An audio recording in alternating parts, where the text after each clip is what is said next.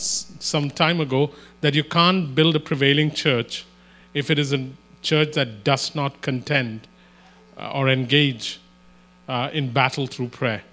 We said that if you want to build a prevailing church, and it's the only kind of church that Jesus was interested in building, then you have to have a church that engages or contends uh, in battle. And the way we battle is through prayer.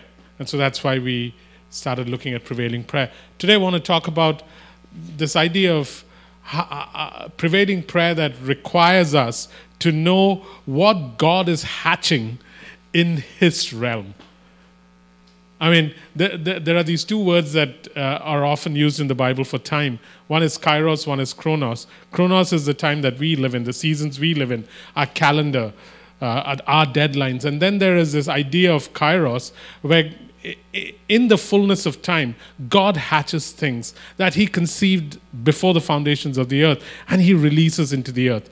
And if you want to be a church that prevails, as in that contends and overcomes, that contends and wins, that contends and moves forward, then we have to be able in prayer to figure out what God is doing at present, not what's happening on earth at present.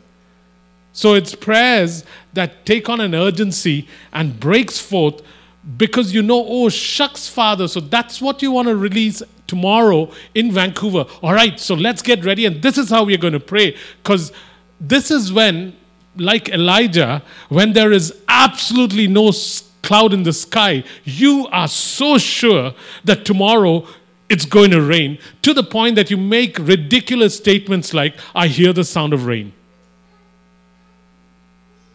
It is seeing something that is absolutely invisible, hearing something that is inaudible, yet you are so sure because somehow you've caught a glimpse of, ah, so that's what you're up uh, to, Jesus. So, all right, I am going to now pray a certain way here on earth because it's almost like you want this baby to be born here on earth and nobody else knows about this.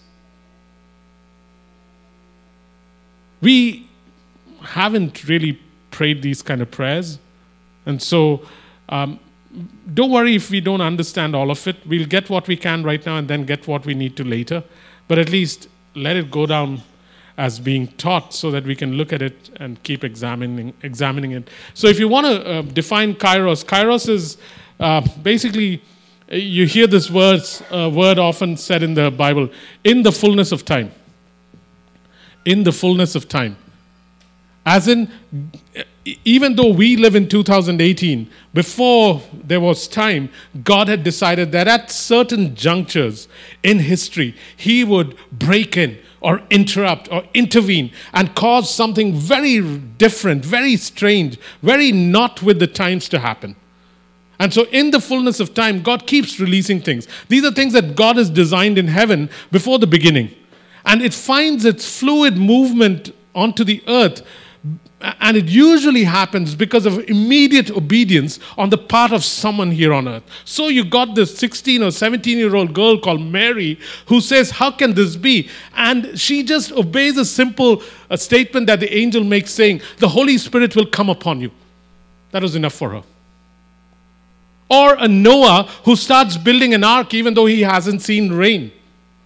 In the fullness of time, God has designed things in heaven that He allows to move fluidly onto the earth, and it's almost always released because of the immediate obedience of some of His children here on earth.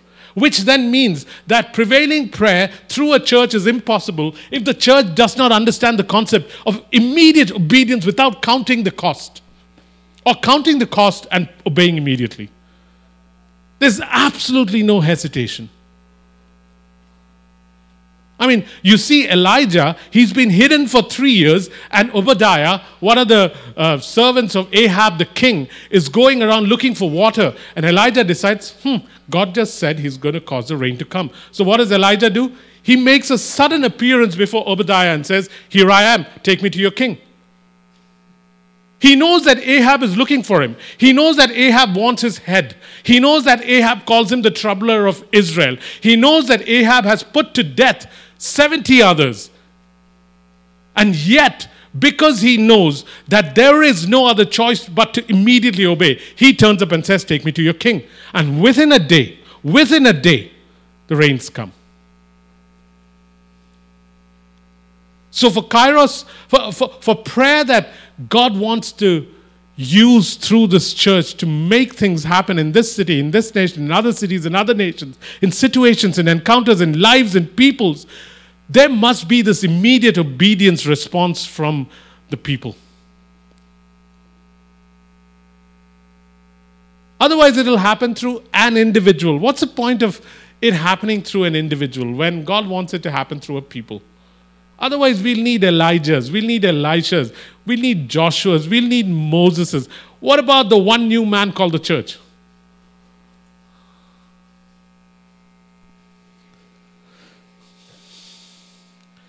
So God operates out of this realm continuously. In 2 Corinthians 6 2, again, he uses the word kairos when he says, In the favorable kairos I heard you. Meaning, there are times when he hears prayers and he says, Now is the time. Now is the time of favor.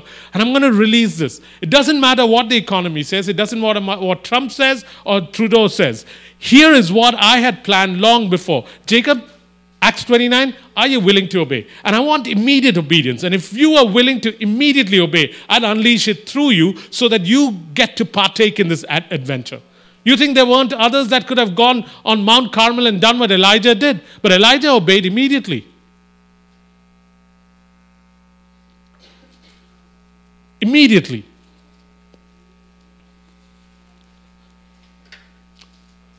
At divinely determined moments, his realm intersects me- measurable time, and as soon as it intersects measurable time, it releases things on earth.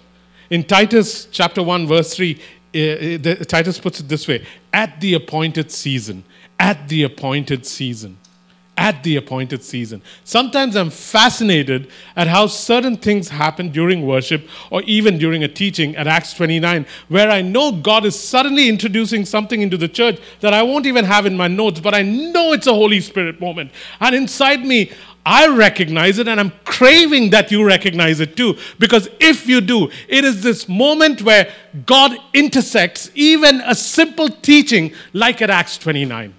Keep your ears and your spirit alert because you can miss it. And if you get it, that it ain't enough to get it, you have to respond to it with immediate obedience, which doesn't mean that you get up and leave right now, but you get up and leave after an hour and a half.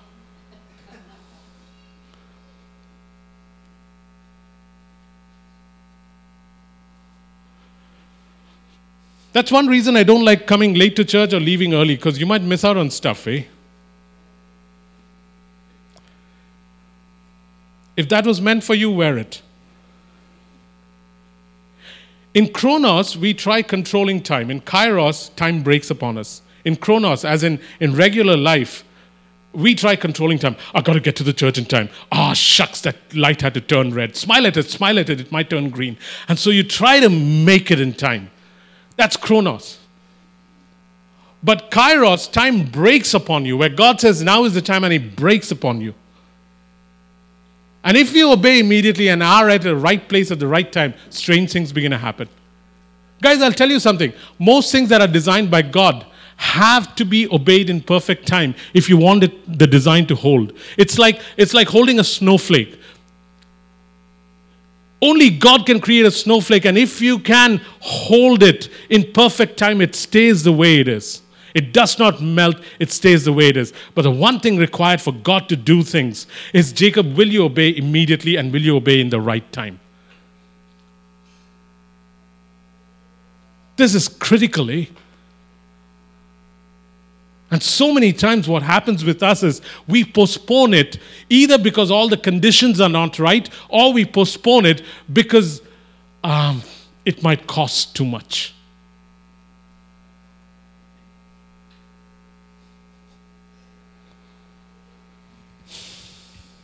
All the suddenlies in the Bible are born out of the work of God in Kairos, where everything is going on well, and suddenly there'll be a token sized, a fist sized cloud in the sky. Suddenly.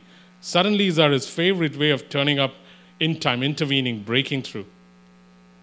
And so, like I'm saying, Timing is perhaps the hardest thing to get right. And timing is learned through one, hearing with clarity. It's you learn the timing of God by one, hearing with clarity, two, you cannot help it.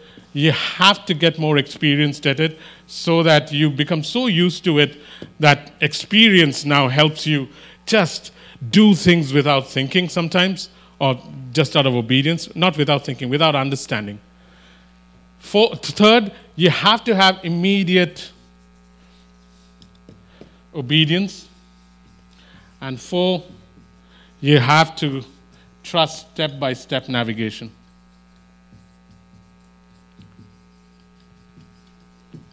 What I mean by that is, guys, if you want things from God's perspective to break into your life, or if you want things from God's perspective to break through your life, you have to hear with clarity. It takes experience, but experience begins when you start somewhere, and tomorrow you'll be more experienced. It requires immediate obedience. And lastly, you won't get all the steps, so you'll have to keep obeying. It's step by step navigation. Turn right, turn left, stop here, sit here for two days, now go to Bethany. All right, now speak to Martha and Mary. Just say, I am the resurrection and the life. About time you went to the stinking graveyard. All right, there's a stone there. Roll it away. Now begin to speak and just say, Lazarus, come out. And out comes Lazarus. Timing is critical. Any questions before we go on?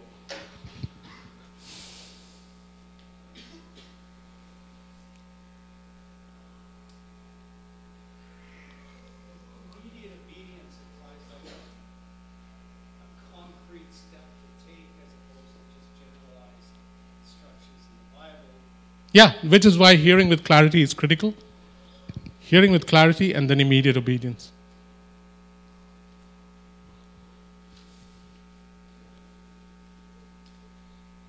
Like the sons of Issachar, you have to know the times and seasons.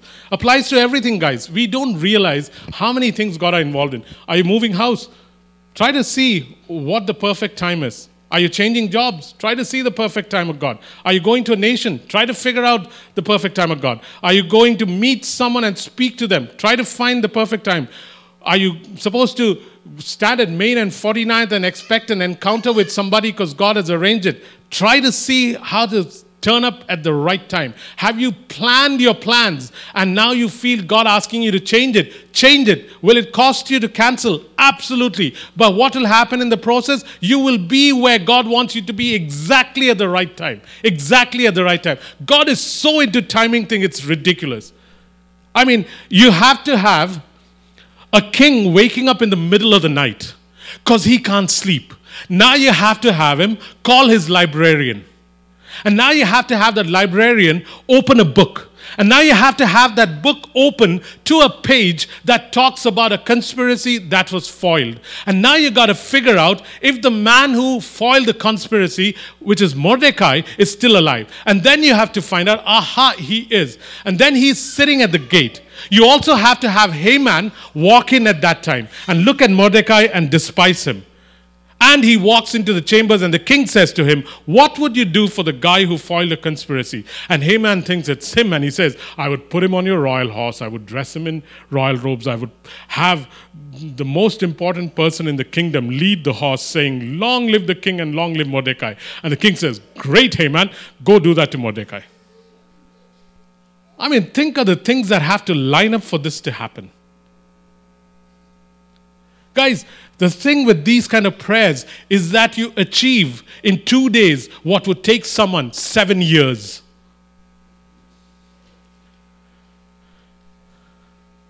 Astrologers and astronomers talk about the stars aligning. This is a different kind of alignment, man.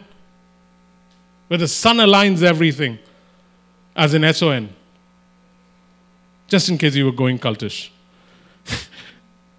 God designs hold their shape when the timing of obedience is perfect. God designs, as in things that God designs, it, it, it stays intact, it holds its shape, it is perfect if I obey. and if my obedience is immediate. Questions, comments, disagreements?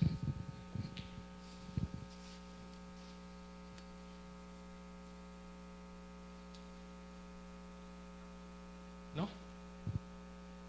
think, I think the hard thing is how do you know this is God?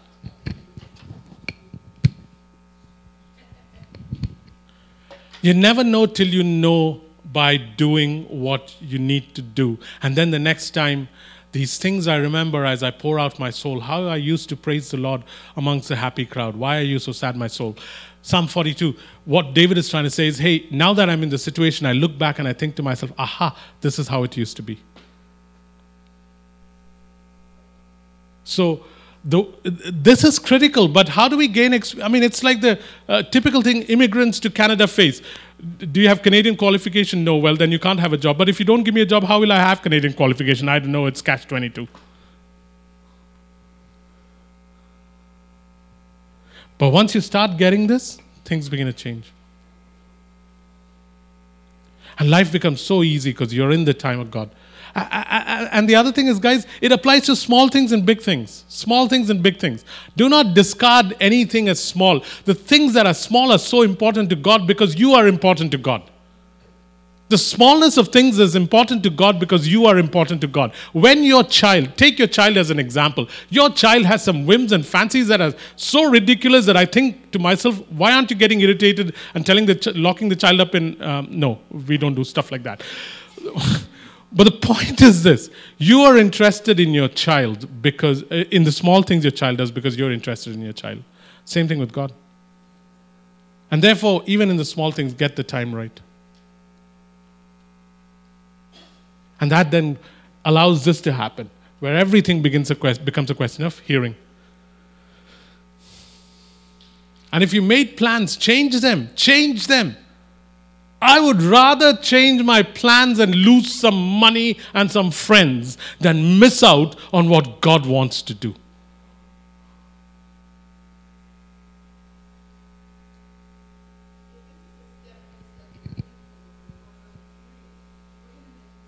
Absolutely.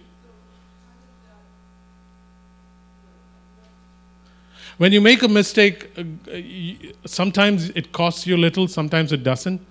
But there's just no way to learn this without making mistakes. Just no way. I would suggest to you, and hold this loosely, don't hold it too tightly because I could be wrong. Uh, I would suggest to you that as Jesus was growing up, Jesus had to learn from his parents. He required his parents' help to learn things. It was not mistake free walking, mistake free anything. He didn't one day just start speaking perfect Aramaic. He had to learn God's ways. They didn't come automatically. Just imagine that. He had to learn it. Hebrews chapter 5 talks about it that he learned obedience.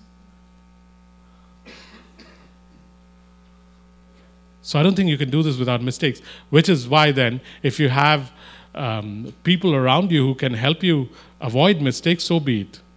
Isolation is perfect for deep, deep mistakes because you keep digging the hole deeper. Okay. Any other questions, thoughts, comments? So I would suggest to you that some of the things that you're doing that you're unsure of, go examine them. Go examine them. Father, am I out of time here? As in, not have I run out of time? Am I out of your sense of timing? What am I supposed to change? What should I shift? We are creatures of habit. We do the same thing again and again and again because it worked last time. I mean, remember one thing, guys. We live by the proceeding word, not by the preceding word. Moses st- struck the rock only because he thought, I've done this before, the water gushed out. Yes, he said, Speak, but I'm irritated enough. Let's just strike it. And he lost the ability to enter the promised land. That's too high a cost to pay for living by what is a formula. Examine Am I supposed to go away for three months every year on an RV trip? Am I supposed to go to Myanmar just because the pastor says come in September? Am I supposed to do the same leadership thing in Mongolia just because Joshua says, come and do it? Ask. Otherwise, what happens is we strive and strive and strive, and then we can't understand why the tomatoes are so small. When my neighbor's tomatoes look like pumpkins. hey, when do, when do pigeons begin to fly? Because the eggs that uh, were I mean, two weeks ago, there were eggs in my flower pot that my mom left, and the flowers are gone now. There were eggs in the flower pot. I looked at this it this afternoon after coming back from the trip, and there are two little birds, but they don't look like they can do anything. No, that wasn't my reaction. My reaction was, You're dirtying up my balcony. Maybe I should take you and throw you off the balcony, and then you learn how. No, no, no. I've heard birds can fly when you throw them in the air. No? Okay, I won't do that. Just checking. I just needed your advice. I mean, oh, timing. Now you get it. it was. It was just a test. Alrighty, they can do what they want. Uh, Mark, do you have one of these um, thingies that can? What do you call those things? Okay. All right. The next thing, guys, is if you, when we begin to engage in prevailing prayer, um, it gives us a distinct advantage over the enemy, over the devil. Such an advantage when it comes to this kind of prayer, which sees what God wants to do, uh, and God is waiting for it to break through into the earth um, through you if you're obedient. Then it gives you a distinct advantage over the enemy because, um, I mean, take Elijah's story again. He sends uh, word that 450 prophets of Baal and 400 prophets of Asherah who eat at Jezebel's table come and gather at Mount Carmel. Why? Because Satan is bound in measurable time and he's confounded when God's time intersects the things he's doing. He cannot do anything to stop it, so he rages after it's conceived. So, for example, in the fullness of time, Jesus came. There was nothing the devil could do about it. There had been 400 years of silence. Up comes a man called John the Baptist who's beginning to talk about a Messiah.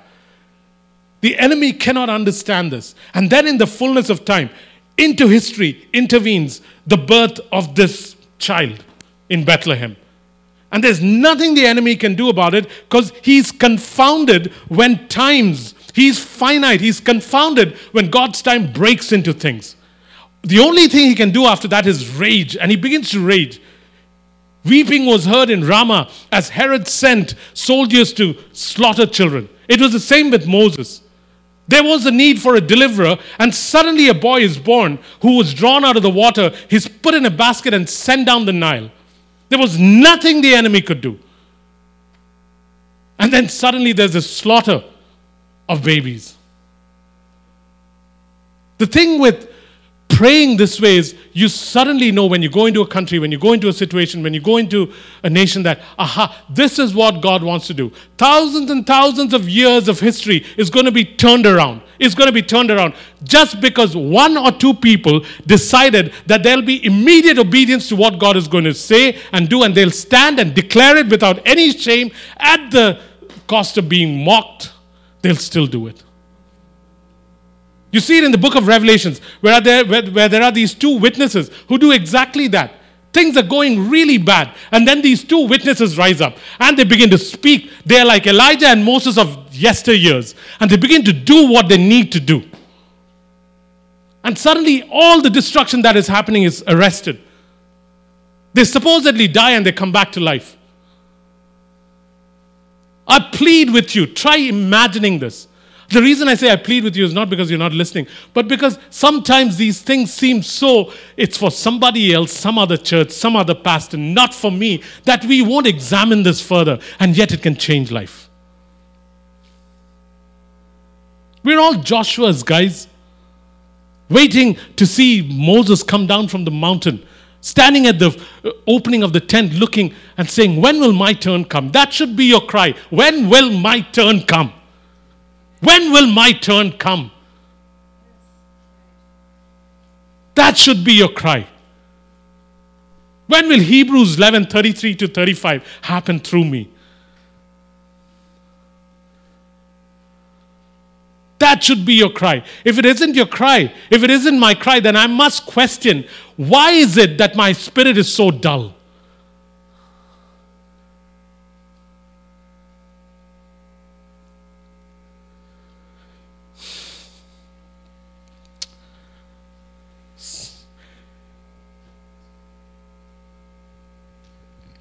God has his ability to hide things that uh, he's hatching for a time such as this. Hide, he hides it. He knows how to hide things, eh? And then at the right, I mean, one of the coolest stories, uh, coolest, ver- uh, some of the coolest battle verses that I've read are so simple. Here's what it says in Exodus chapter 14, verse 18 to 25 ish. Here's what it says it says, And so uh, the angel of the Lord went from ahead of Israel to behind Israel. And he camped himself between the Egyptians that were chasing Israel.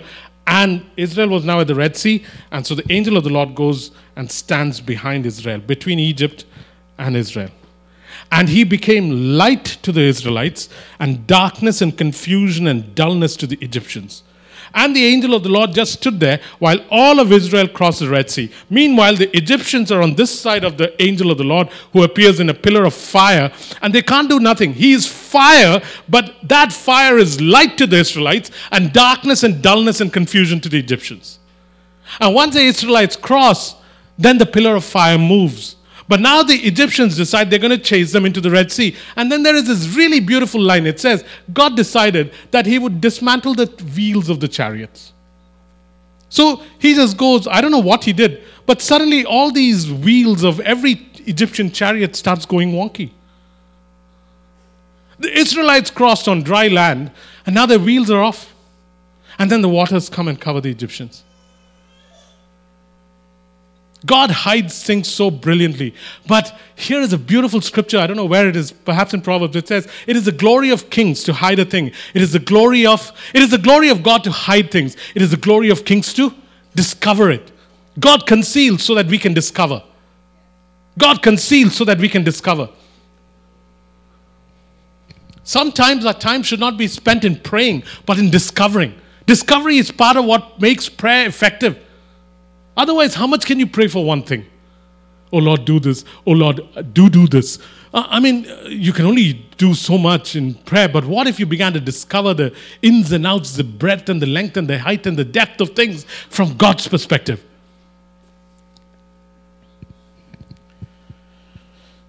Because we want to see outcomes before we take really costly steps, we sacrifice immediacy at the altar of careful unbelief because we want to see outcomes before we take really costly steps.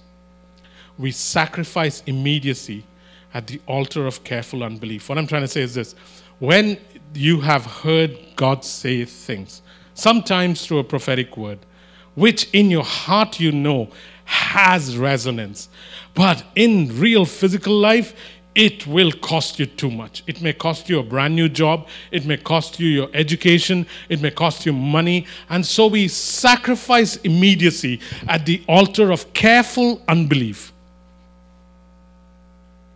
As in, um, I need to think about this, I need to pray about it. Man, some things aren't meant to be prayed about.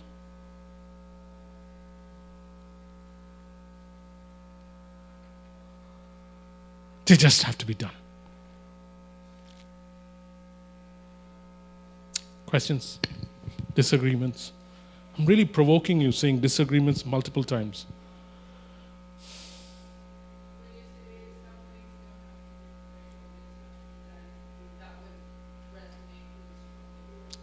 Yeah. Yeah, it's very clear, but it's uh, usually when things come with great, great clarity, there's usually a cost attached to it too.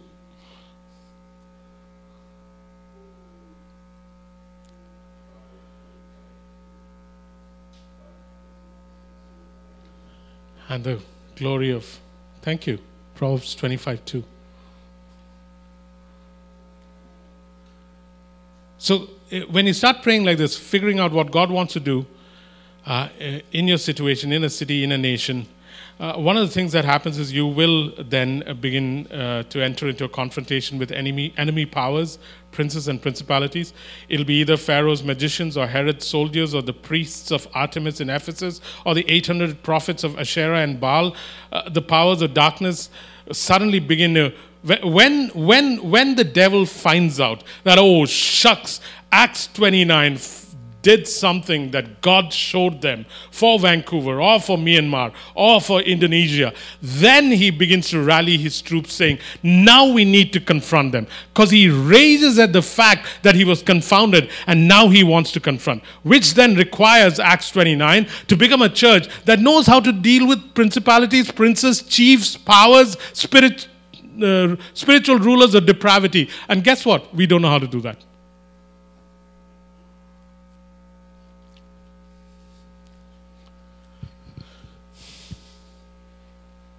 So when I was preparing this, I was thinking to myself, what's the point of preaching it? Because we've got to start somewhere.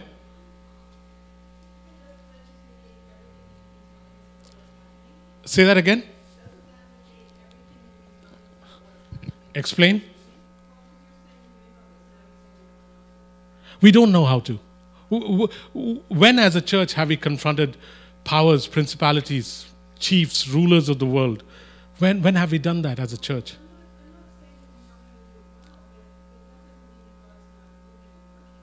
I think we haven't even started.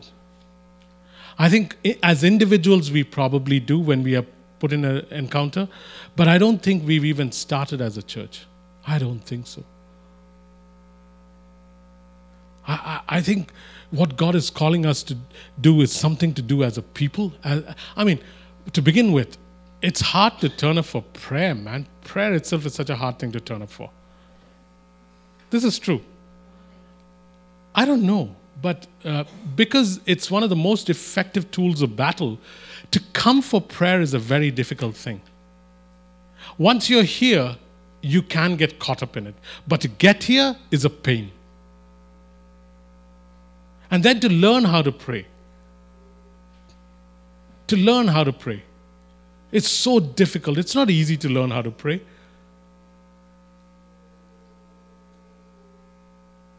We've, I mean, come on, guys, time for uh, truth telling. When we meet for prayer, how effective do you think it is in terms of swordsmanship? We got to learn how to use the word.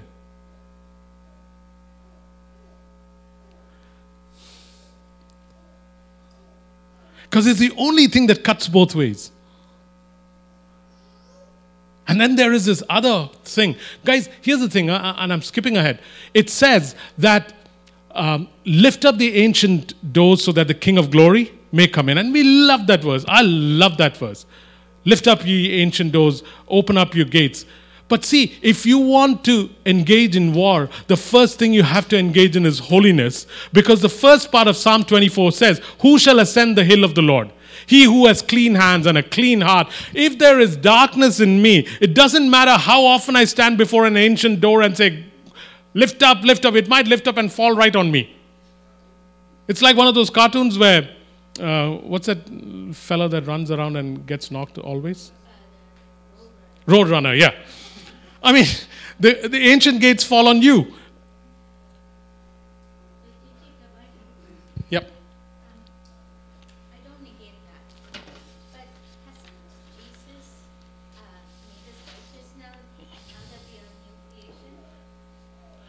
Agreed. But a call to holiness precedes a call to war. And so, before I can deal with things that are dark, I have to make sure that I can at least stand in the shadow of that scripture Jesus quoted when he said, The prince of darkness has come and he has nothing in me. This is critical.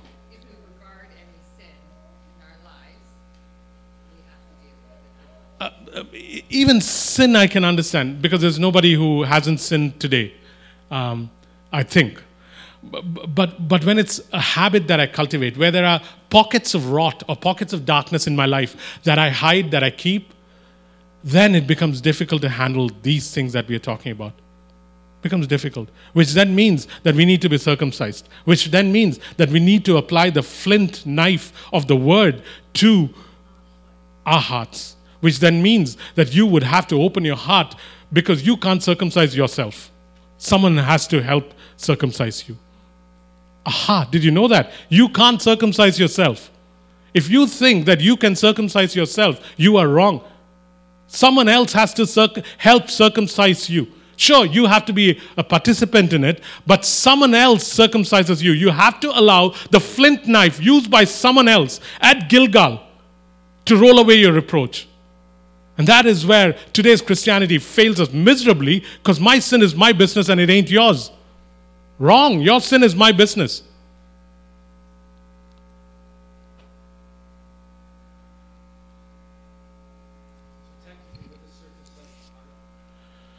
It means uh, saying, uh, hey, Jacob, yeah, um, causing reproach and shame to be left undone, not by anybody else but the Holy Spirit, but through me opening myself to you, helping me do it.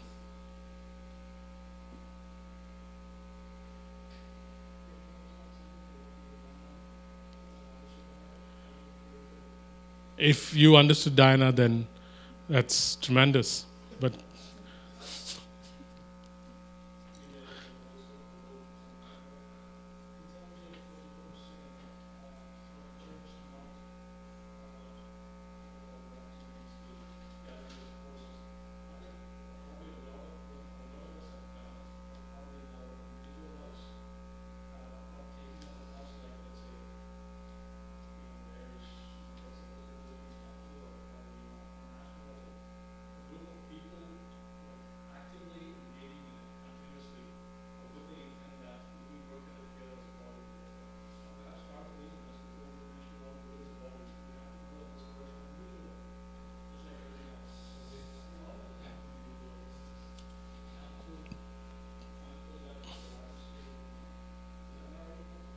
Yeah, I'm saying that Diana may have fought um, um, things that she needs to fight with in her own life. Ook may have fought it. I may have fought it. But as a church, we don't. We don't. And therefore, it's not the body that is dealing with things, it's individuals dealing with their own individual stuff. Not as a church. And so, uh, this kind of prayer is impossible uh, to do as individuals. It, it just doesn't work. Because God is not looking for Elijahs anymore. He's not looking for Elijahs. He's looking for Elijah types, an entire church that behaves like Elijah. John the Baptist types, an entire church that looks like John the Baptist, preparing the way of the Lord.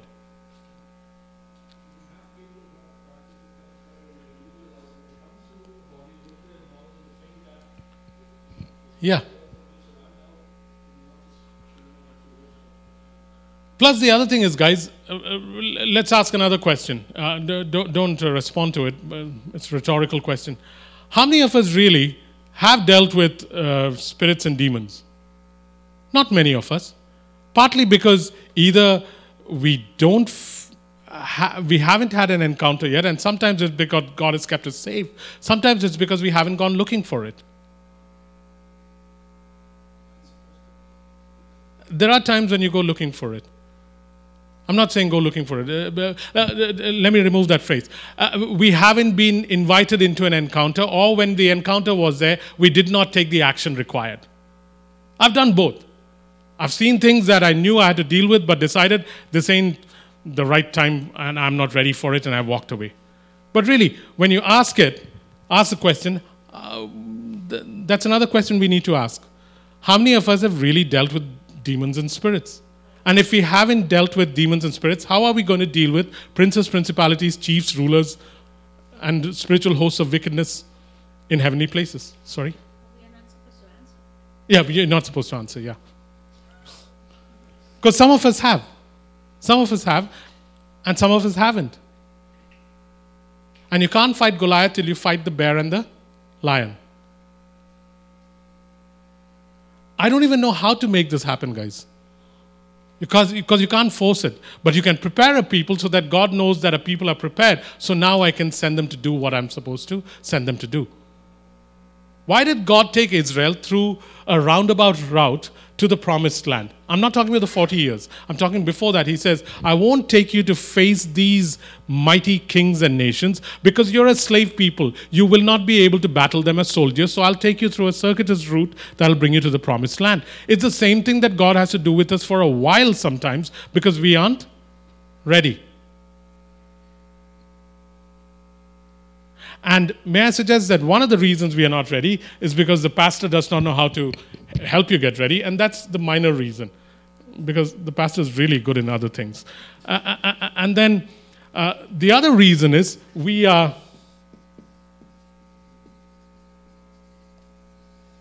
Self obsessed. Me, myself, and Irene. Thank God there is no Irene in this church.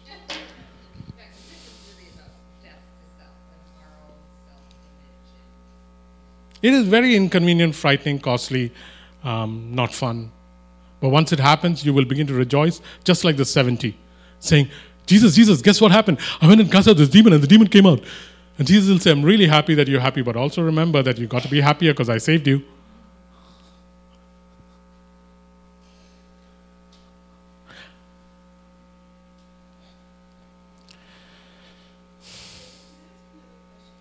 No, not again.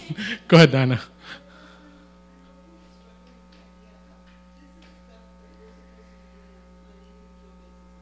Yes.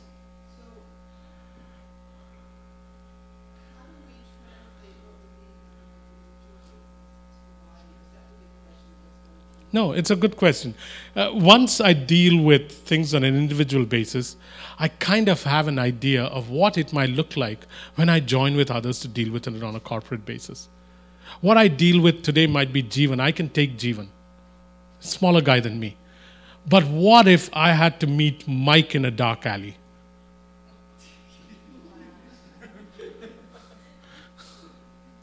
So, but having taken Jeevan, now I know that at least I, I can deal with Mike.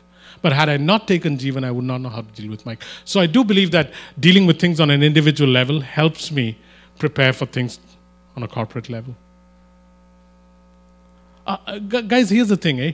Most churches would be happy if you have five people who can do this thing called deliverance ministry, which itself is a misnomer. But what if an entire church knew how to deal with this? It'll be amazing, amazing. I sometimes I'm embarrassed and sometimes not that we seem to affect nations across the water, but nothing here. And sometimes it's because God doesn't call you to things here, calls you to things there. But there is another principle Jerusalem, Judea, Samaria, and the ends of the earth. And in Jerusalem, nothing much is happening. And when it does happen in Samaria and the ends of the earth, it's usually happening through one person. This person obeys immediately yeah, at, at ridiculous costs, but it's still through one person.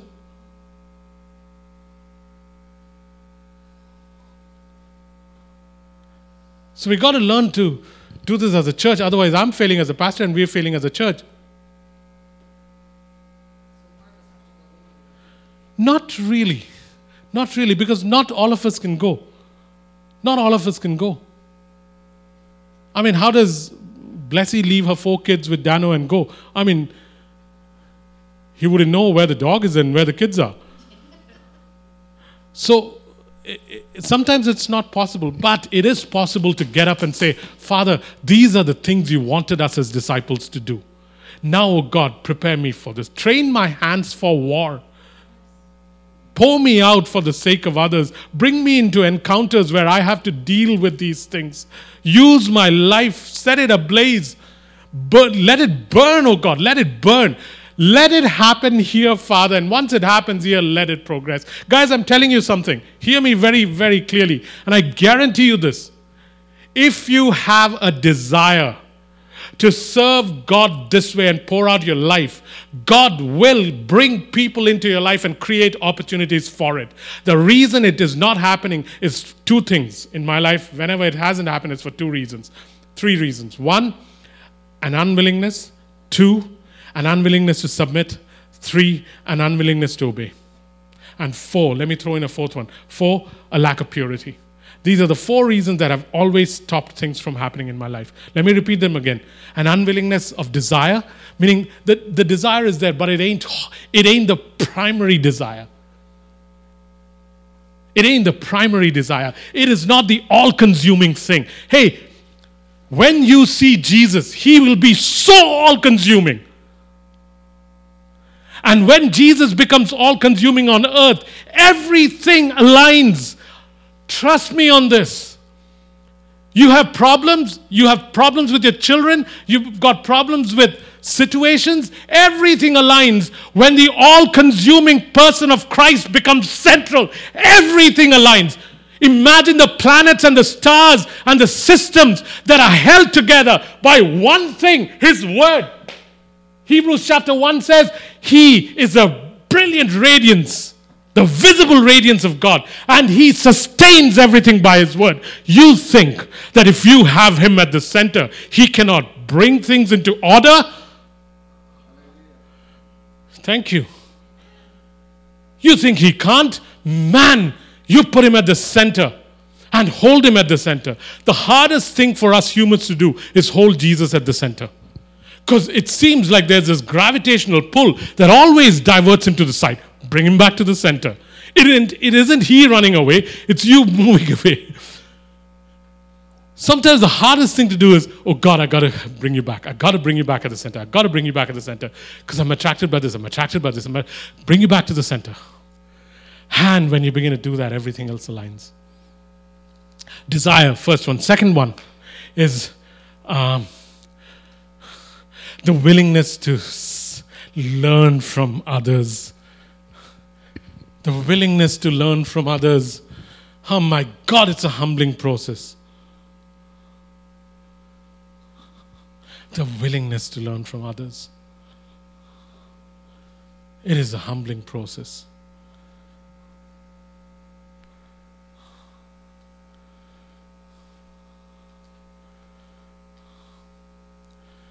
I would sit in the back of cars. I'd go to pick up people. Why do I give examples from my life? Because it's the only life I know well. That's why. And if it begins to look sometimes like I'm uh, blowing my own trumpet, I'm not. Just want to make that clear. I would sit in the back of cars to go pick up people from the airport, men and women of God. I'd sit in the back of cars just to hear their conversation. I'd ask the pastor, Can I come? Can I come? I, I want to come and pick them up. And I would sit in the back of the car just to listen to them converse, and I'd think to myself, my God, how do these guys talk like this? How do they know God so well? How do they know stuff like this? Would be fascinating. They wouldn't even, I mean, I was fat then too, but I'd be like a fly on the wall. Nobody even noticed me. This is when you say, no, you're not fat. Thank you. Now that he finished lying, I want, I'd be this little dot man in the car. Nobody would even notice me. Send you back to your sound room. Huh? Sorry, go ahead, Matt.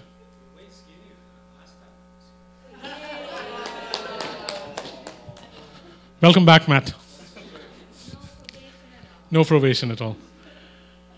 Guys, uh, uh, why this long drawn story of sitting in the back of the car? Uh, it's simply this um, there's no way to learn other than to be um, humble to the point where you are insignificant and yet you're learning. Second thing. Third thing, um, uh, you have desire and you have the humility to learn. And the third thing is, and please, when you learn, learn from people who can teach and who've run this path before and who are at least two miles ahead of you. Don't learn from someone who's two steps ahead of you because you'll catch up.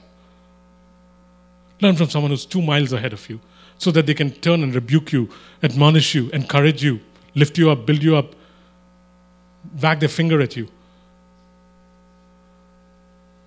You think Mary didn't wag a finger at Jesus saying, Jesus, no, don't touch that. Amazing huh? how ordinary he was. Third, third thing, now that you have desire and humility, would you now be able to say, Oh God, this at any cost? At any cost. I got a business at any cost. I got children at any cost. I got a work to do any cost. At any cost, oh God. I want to be what you want me to be, and that is to be like your son Christ at any cost. Everything else will begin to become secondary. Everything else becomes secondary at any cost. I love what Peter and John and James do.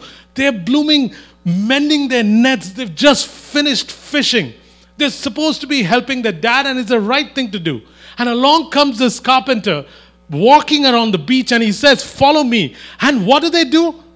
No cost benefit analysis, no thinking.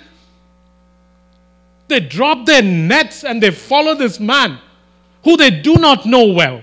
They've heard about him, but they don't know him. But they know inside that there is something in the strength of what he's saying when he says, Follow me. He doesn't even say, Follow me and I'll make you something. He just says, Follow me.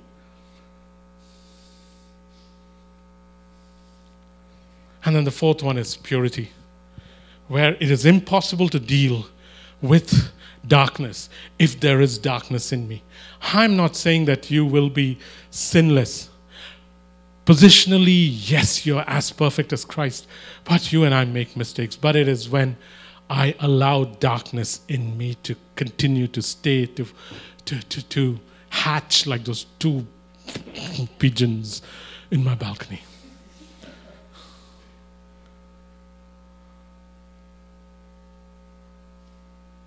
You get these four things right, and you now enter a different realm.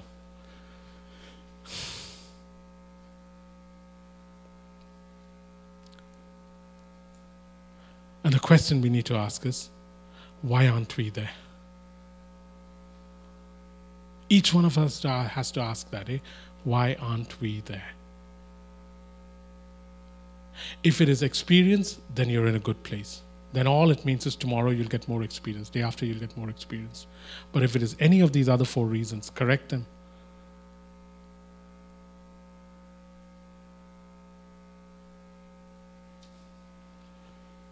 I got to end. I haven't even begun.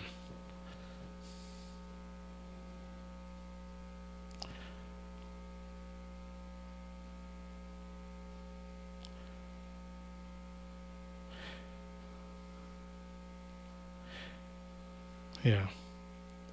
Balaam was very smart.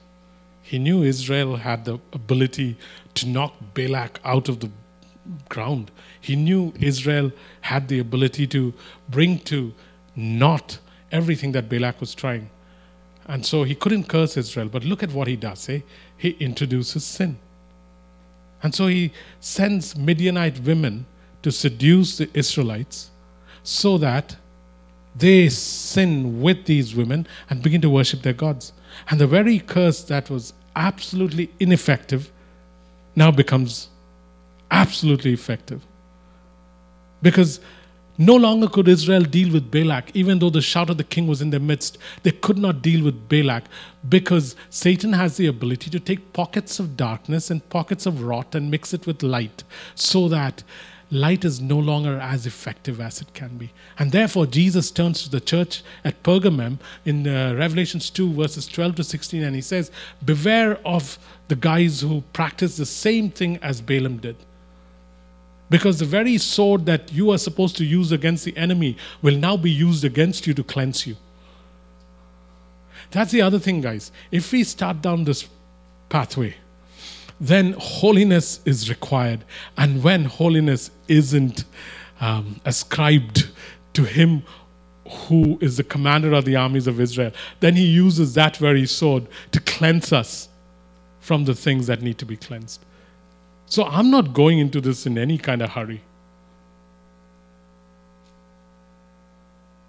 What a scary thing it is. What a scary responsibility it is.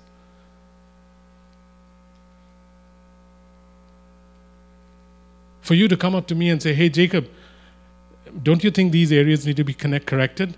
And for me to take it from you, even though I'm the pastor, for me to come to you and say, hey, what about this area? When are you going to change in this area? You've been this way for the last five years. Aren't you going to change? This is called using the flint knife of circumcision. It's going to be difficult, man.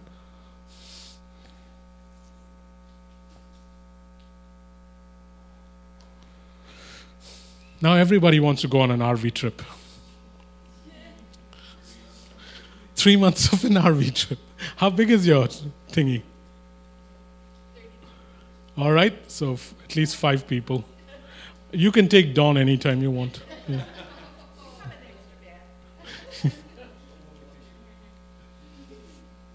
I gotta stop. It's 4:20. Thanks for listening, guys. There's so much more. Um, we got to.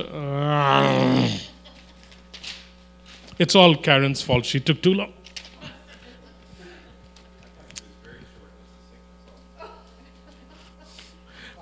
Father,